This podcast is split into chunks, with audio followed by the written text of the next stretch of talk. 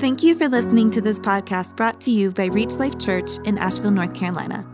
Our mission is changing life by making, growing, and unleashing gospel centered disciples of Jesus. For more information, resources, or to connect with us online, visit www.reachlifechurch.org. Let me ask you this. How many of you were with us in the very beginning when we started the book of John? Just right about, okay? Quite a few of us were here. Okay, Scott's going like this in the back, uh, making sure that we knew he was with us. But, you know, it's interesting. I look back to see when we started this, and we started it on August 20th, 2017. So it's, it's been three and a half years since we started this book.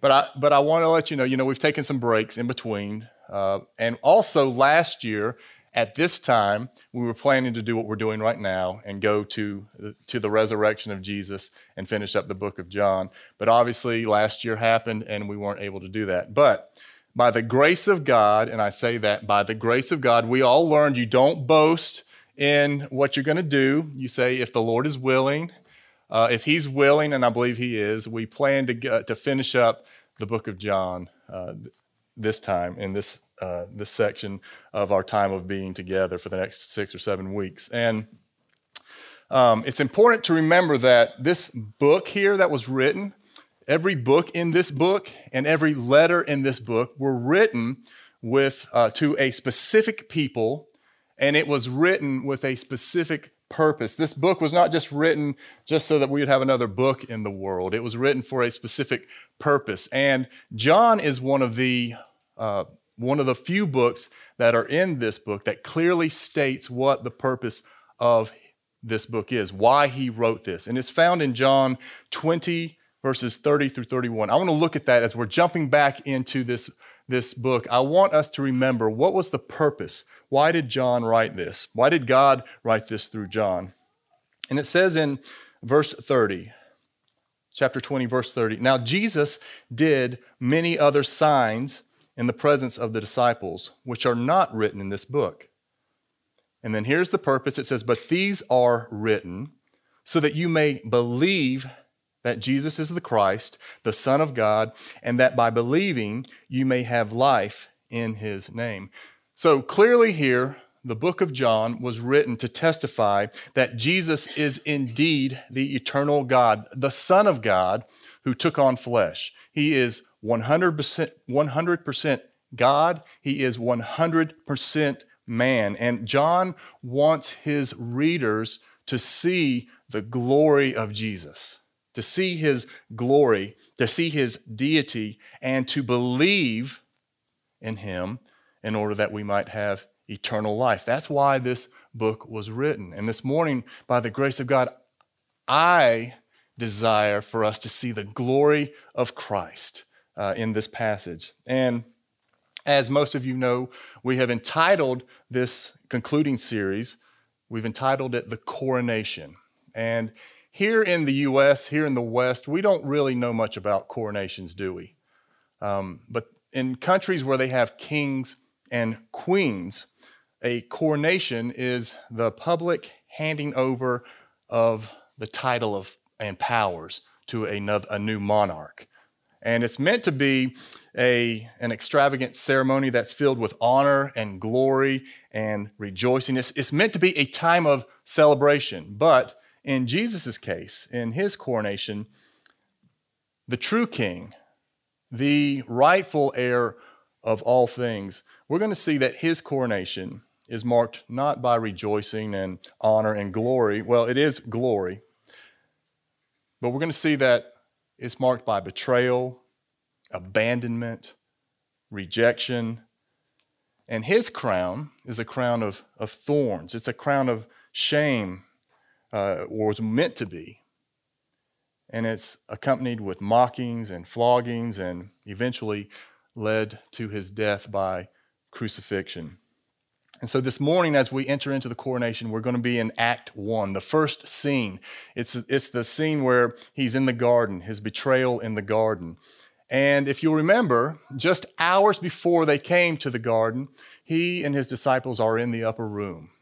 And it says that Jesus is, becomes troubled in his spirit. He's having his final Passover meal with his disciples, but he's troubled in spirit. He is disturbed in his spirit because he knew that one of his 12, one of his closest companions, had it in his heart to betray him.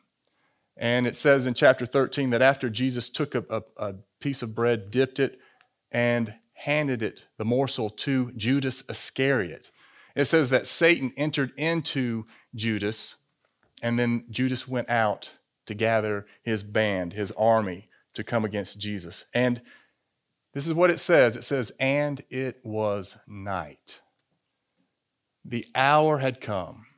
And we need to understand that it's nighttime, it's an hour that Jesus had been waiting for, but it is a dark hour.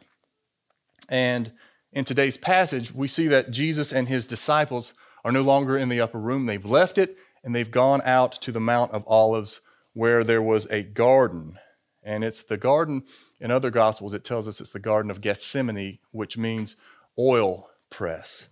And it was a garden that Judas would have known about because Jesus and his disciples often met there. And, you know, before this night, this garden or the Mount of Olives seems to be Jesus' happy place. This is somewhere that he would go and get away from the crowds with his disciples. He would pray together with them. He would, it sounds like he would go and sleep there on the Mount of Olives too. This was his happy place. Now, let me ask you this Do you guys have anywhere in this world that you would consider to be your Mount of Olives? Do you have a place where you're able to, to get away? And um, personally, I do. I have uh, several places. If it's the week to week, I have a, a, room in my house I like to go to to get away.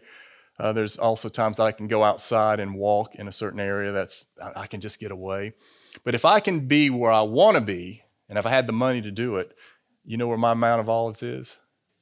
Yellowstone National Park. Now, I like to go to the beach too, Jared. So that's but if I had the money, uh, I like to go to Yellowstone National Park. And many of you might remember when I was giving my testimony that the initial time that I went there, this actually was a time that was very difficult for me. Uh, but it was a, a very um, trying time. It was a, a, time of great turmoil when Kelly and I were going through a, a separation. And as you know, God took our broken marriage and brought it back together. He restored it. And now, when I go to Yellowstone, I've been able to take youth groups out there. I've been able to take groups of men. I've been able to take my children and Kelly out there. And uh, it's, it's turned into a Mount of Olives because there's this one special place that's out there. It's called Sportsman Lake. And this is a picture of it. This, it's a, that's a volcanic rock there you see in the, in the corner right there that you can j- get on and jump off into the lake. But it's one of those places that you go 11 and a half miles out and it, it's, it's so secluded from everywhere, everything around that you can see at night the Milky Way in its richness and its, and its glory because there's, there's no light pollution from surrounding cities. It's a place that I love to get away from all distractions. And my question is do you have a place like that? Maybe not like this, because that, but I'm saying in your your ordinary day to day. And you might say, well, I don't have the money to have that. Well, let me just remind you that Jesus didn't either when he was on during his earthly ministry. But that is important for us to have a place that we can get alone and be with God. And that's where the that's what the Garden of Gethsemane was for Jesus and his disciples. And it appears that Jesus took advantage of this insider information, information and it says in verse 3 that so Judas, having procured a band of soldiers and some officers from the chief priests and Pharisees, went there with lanterns and torches and weapons. Now, we know that these soldiers, that this band of soldiers were Roman soldiers because the Greek word that is used for band of soldiers is actually used to describe a Roman cohort. And a Roman cohort could consist of anywhere between 200 and 600 soldiers. And most of the time, when you think about this arrest, if you've seen movies and uh, plays, it's usually not that many people. It's usually 20 to 30 people. And but it's believed that it could could have been as many as 600 and as few as 200. And how many were there? That's not. You know, not, we're not going to sit up here and argue about that because that's not the point of this passage. But what I do want to point out here is that apparently they had come uh, to capture Jesus with a search party. And it may be, they may have thought that when Jesus saw them, he was going to flee and hide behind rocks and in caves and behind trees, and they need, needed lanterns, even though it was a full moon. We know it was a full moon that night because of Passover, but they, they may have thought that they were going to need lanterns and that they were going to need to, to capture him because he was going to hide like David did from King Saul, and that they were going to need to have an area, uh, an area-wide manhunt during that time. Secondly, they may have also been brought that many people in order to arrest the rest of the disciples that were there.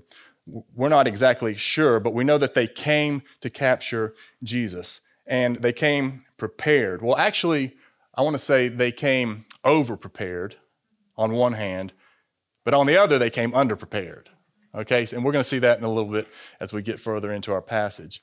But verse 4, notice it says that then Jesus, knowing, knowing all that would happen to him, he came forward and said to them, Whom do you seek? Now, this is one of the most important truths that I want us to see in the, our passage this morning. Uh, this is one of the most important things I want us to see as we're thinking about the coronation of Jesus. And, and the truth is this that when the powers of darkness came to arrest Jesus, when they came to capture him, to put him to death, Scripture is clear. It clearly reveals that instead of Jesus stepping back, instead of Jesus being afraid and fear and hiding, it says that Jesus came forward. This is important to see. I want us to see that Jesus stepped out. That is, that is the one uh, truth that I want us to be sure that we don't miss here this morning. Is that when he, he came in, in contact with danger, he didn't run, he stepped out. And he stepped out and he stood between his disciples and he stood between pending danger. So Jesus is standing between the two. And he stepped out in three distinct ways. These are the three gospel truths that I want us to see here in this passage this morning. He stepped out. When he stepped out, he stepped out in willing obedience, he stepped out in godly glory. And number three, he stepped out in gospel love. I want to look at all three of these gospel truths, beginning with how Jesus stepped out in willing obedience. Now, again, in verse 4, it says that uh, we're going to look at Jesus stepping out in willing obedience. And in verse 4, it says that Jesus, knowing all that would happen to him, came forward and said to them, Whom do you seek? Again, Jesus f- knew fully what was about to happen to him. All four gospels are clear in this that Jesus knew what was going to happen. The, the hour, this is what he calls the hour. This hour that was upon him Jesus had been thinking about it for a long time. If you remember, he told his disciples on numerous occasions that he has to go to Jerusalem. He has to be rejected by, by the leaders, and he has to be spit upon and, and mocked and, and beaten and crucified. And so he knew about this before he got there. And in Luke 9, verse 51, Luke records that when the days drew near for him, speaking of the hour, when the days drew near for him to be taken up, he set his face to go to Jerusalem. In other words, he set his face like flint. He set his will. I am going to do what the Father sent me to do. And then in Luke 12, a little bit later in the book of Luke, Jesus says, I have a bapti- baptism to be baptized with. And how great is my distress until it is accomplished. Jesus knew exactly what was about to happen to him. And we need to, we need to realize he wasn't surprised, he wasn't trapped unexpectedly. And instead of, you know, concealing himself, he intentionally goes to a place that he knows he's going to get captured in. He knew that Judas knew about this. And, and it's clear to, to understand that no one took his life from him. We know this because John 10, verse 17 through 18, Jesus says this For this reason the Father loves me, because I lay down my life, that I may take it up again. No one, verse 18, no one takes it from me, but I lay it down of my own accord. I have authority to lay it down, and I have authority to take it up again. This charge I have received from my Father. The thing I want to see, us to see here is that Jesus was, uh, was willingly obedient. That God the Father did not send him to earth and force him to do something against his will, any more than he forces us as his children. Do, do you guys realize that God does not want us to serve him because we're afraid we're going to go to hell? That is not the motivation of a disciple of Jesus, any more than it was for Jesus. And I'm going to remind you the reason that we love Jesus, the reason that we serve Jesus is because of this passage right here, because he first loved us and he first served us. That is uh, our motivation, and that was his motivation. And you know, the soldiers came out, they were armed, they had lanterns, but they, they did this unnecessarily. This is the point I want us to see here. They didn't need this. They came over prepared, right? They, they didn't capture him. They, they didn't overpower him. He laid his life down like a lamb that is led to slaughter. So, first gospel truth that I want to see here is that Jesus stepped out in willing obedience. Secondly, it's important for us to see that Jesus stepped out in godly glory. Um, when, when they came to uh, Jesus, when they encountered him, what did they see? When they first laid eyes on him, what did they see? They, they saw, according to Scripture, a common peasant man.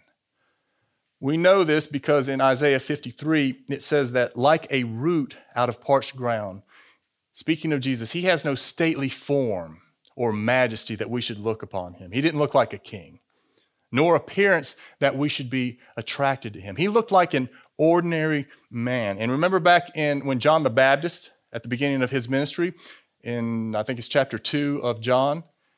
When Jesus comes onto the scene and John is trying to tell the crowds, he's like, There's somebody among you who is the Messiah. And he, what does he say? He says, Behold, which means look right here. Behold, the Lamb of God who takes away the sins of the world. And so we need to see that when, when, when the soldiers came to arrest Jesus and they saw him in the garden, they came to what seemed to be an ordinary man, when in reality, he is the lion that is dressed in sheep's clothing. He was, and I want to be clear about what I mean by that. The lion, he is 100% God, dressed in sheep's clothing. He was 100% man. He wasn't pretending to be a man, he took on flesh and became a man. Now remember, Jesus steps out and he says, Who do you seek? Well, in verse 5, they answer him. They say, Jesus of Nazareth. And Jesus said to them, I am he. Judas, who betrayed him, was standing with them. When Jesus said to them, I am he, they drew back and fell to the ground. Now, if you have an ESV or NIV translation, you won't see this, but if you have like the NAS, the, the, New American Standard, or the King James Version, or the New King James Version, you'll see that when Jesus says, I am He, that the word He is in italics.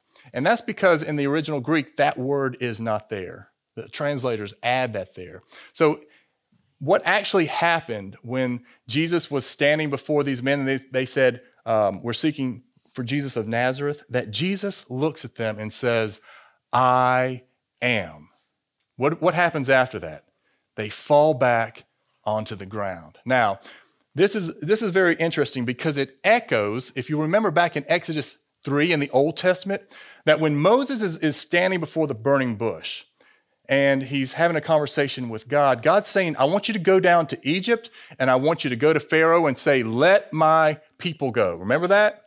And what does Moses say? He says, Okay, when I go to the Israelites and, I, uh, and they ask me, Who sent you? What is his name? What does God say? He says, Tell them, I am sent you.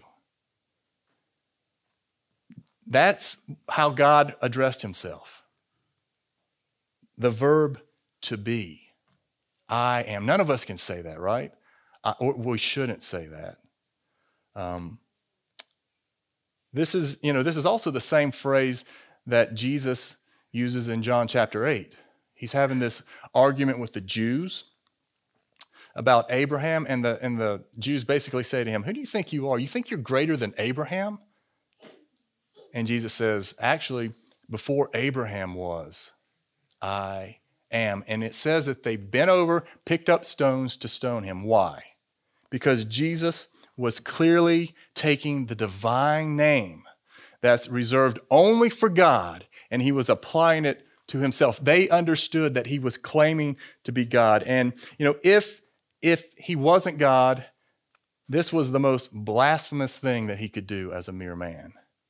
And this is, you know, when you think about it, and we've been, as we've been studying cults, as we've been studying false religions and for over the past few months, one of the, this is the, the area that they will attack Jesus in. They will attack his deity. And I want to make something very clear here. There's, there's people that will say, you know, I really have a great high respect for Jesus. He was a great moral teacher. I, I have a great respect for him, but I, I reject his deity. And if, if, if that's you this morning, um, I, want, I hope you'll change your mind this morning after we go through this passage. Because um, if you believe that, I, I think it's because either you haven't really read the scriptures, you haven't really looked at what Jesus said about himself. He did teach some great things. And one of those things is that he's the Son of God, that he's the Messiah, that he is God. Um, either you haven't read his words or you fail to understand what they are. So I'm praying that I've been praying that God, by his Holy Spirit, will just open our eyes, even the church, our eyes afresh to the, to the deity of Christ. And I love what C.S. Lewis says about someone trying to say that Jesus was just a great moral teacher. He says, I'm trying here to prevent anyone saying the really foolish thing that people often say about Jesus. And here's what they say I'm ready to accept Jesus as a great moral teacher, but I don't accept his claim to be God. That is the one thing we must not say. A man who was merely a man and said the sort of things that Jesus said would not be a great moral teacher. He would either be a lunatic on the level with the man who says he is a poached egg, or else he would be the devil of hell. You must make your choice. Either this man was and is the Son of God, or else a madman or something worse. You can shut him up for a fool, you can spit at, him and kill him as a demon, or you can fall at his feet and call him Lord and God. But let us not come with any patronizing nonsense about his being a great human teacher. He has not left that open to us, he did not intend to. So Jesus steps out unarmed, and he utters two words, and his opponents melt like uh, butter. They, they helplessly fall back on the, on the ground. Now, I don't know exactly, none of us know exactly what they saw, but why, what happened there. But we do know that they encountered Jesus' deity and they could not stand before him. And this is a truth we need to understand that that you cannot stand before Jesus in his presence on your own. Scripture teaches what? Every knee will bow, every tongue will confess that Jesus Christ is Lord to the glory of the Father. And so we can either bow our knee now, and that's if, if you're in the church, if you're truly in the church, you have done that. You have declared you are the Son of God. You are God and you have bowed your knee. Or you can bow later when he returns. But we don't want, I would plead with you, don't wait till then. Bow your knee today, and you won't regret it if you do. And I, and I want us to see in this passage right here that Jesus is clearly in control right now. He is clearly in the driver's seat. Um, he is God and he is man. He is the lion that's dressed in sheep's clothing. And so we see that Jesus stepped out in godly glory, which leads me to our final gospel truth, which is that Jesus stepped out in gospel love. And I want to show you guys something. You may already know this, but I hadn't seen it till I, I've read this. I don't know how many times I've read this passage, but never seen this. But um, I want to show you something that I, I found when I was doing some study here on this passage. You know, after making it clear that, that Jesus was willing to be caught and that he's in control of the situation, verse 7 it says that he asked them again, Okay, so think about this. They fell on the ground. I don't know if they're still laying there. It doesn't, really doesn't matter, but he says, Whom now whom did you say you seek? You know? And it says that they said Jesus of Nazareth. You know, they're it's almost like Jesus is giving them another chance, like you can turn around and leave now.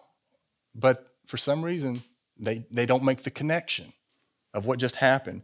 And so they get up and they say, Jesus of Nazareth. And Jesus answered, I told you that I am he. If you seek me, let these men go. This was to f- fulfill the word that he had spoken.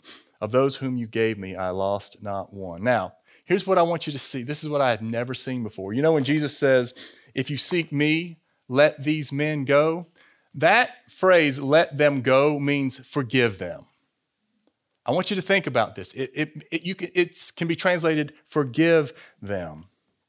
This is a picture of the gospel.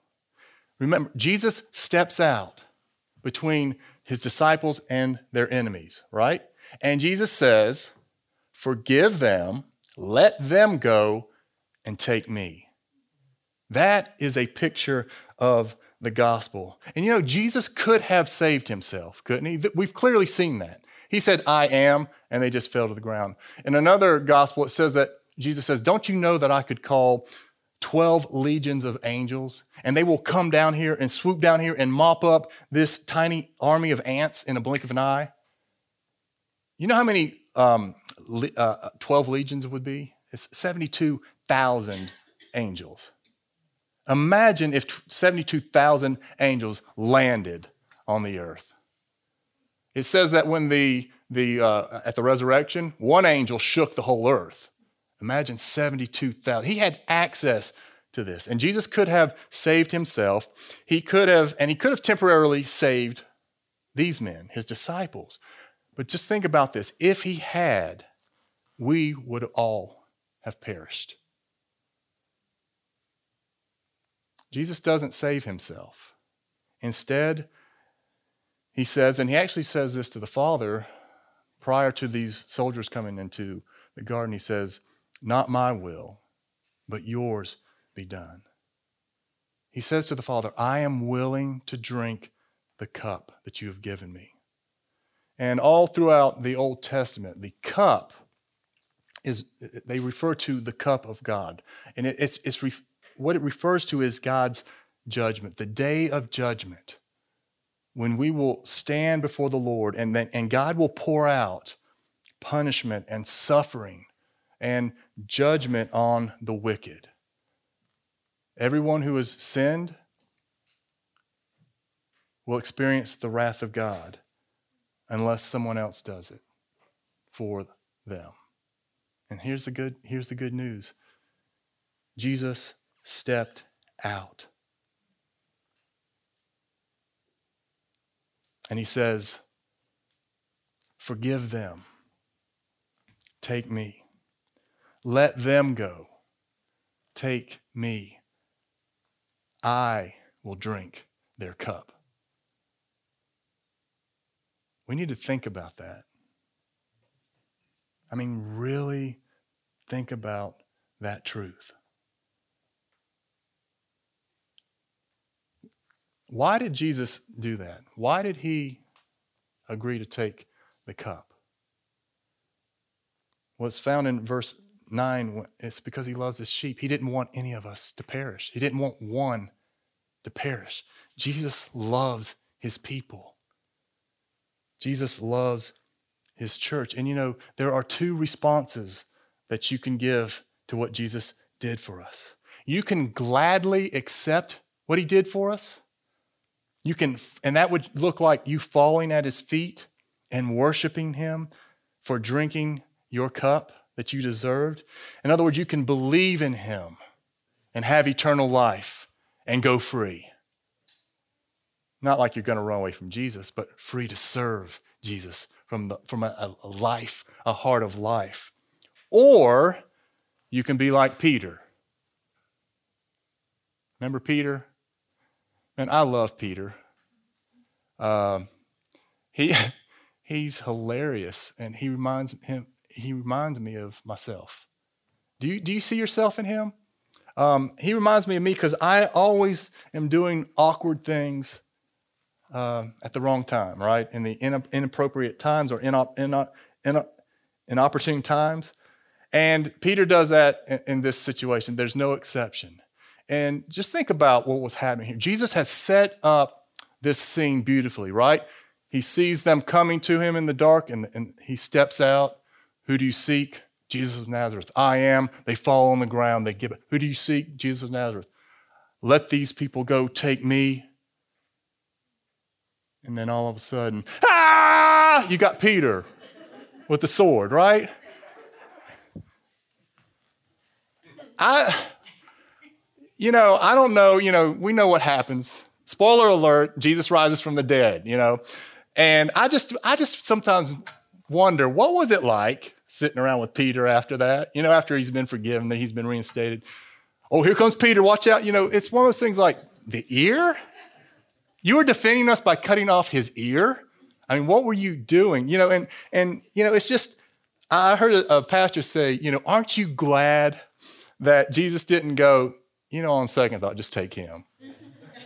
You know, it's just one of, it's just funny in one sense. And I'm not making fun of him like I'm not like, I'm making fun of him because I can relate to Peter.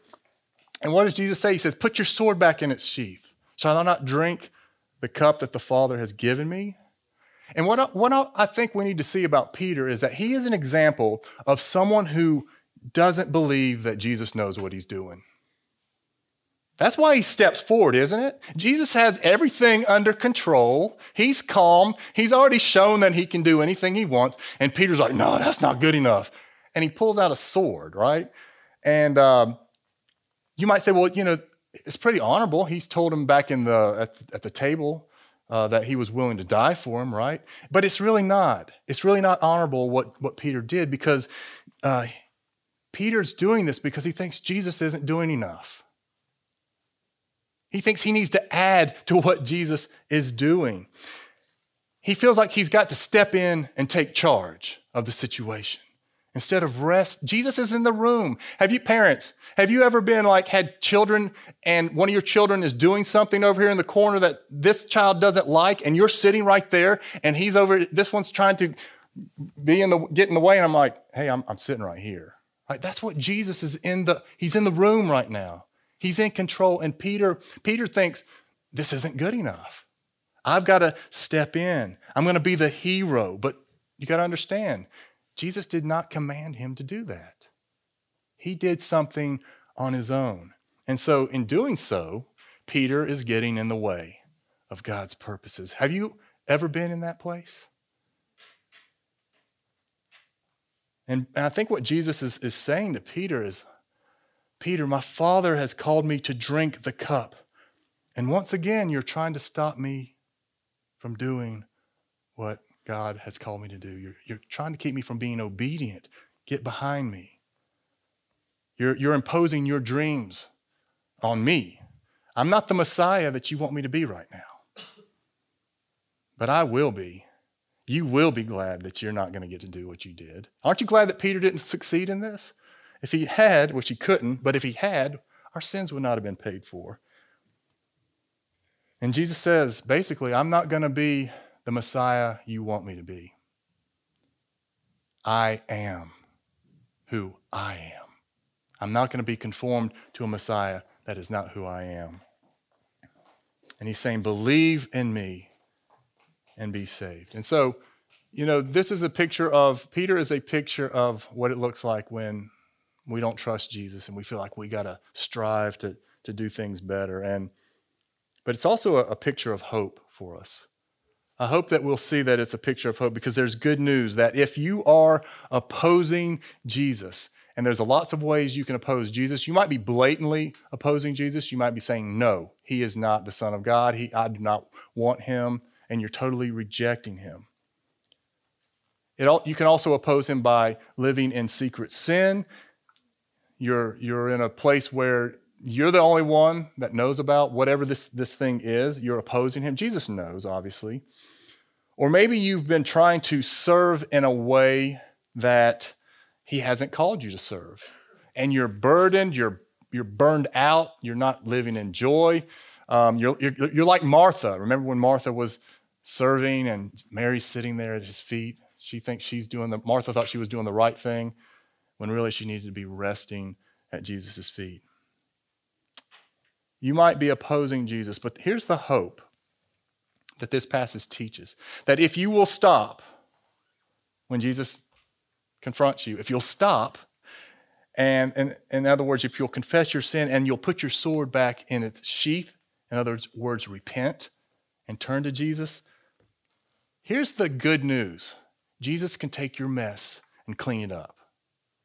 He can, we call it redeem in the Bible, but he can take what the locusts have eaten and bring back life from it. That's our God. That's what Jesus does. And he does it in this passage when he takes he touches Malchus's ear. Now, it doesn't say he picked up the ear that was on the ground and put it on. It says he touched it and healed him. In other words, he created, it sounds like he created a new ear right there. And he, and he loved his enemies. He loved the very ones that were taking him away. And he showed his glory in the midst of Peter's mess. That is such good news. Now, we need to understand that, G, that, that he's, he, corrects Peter.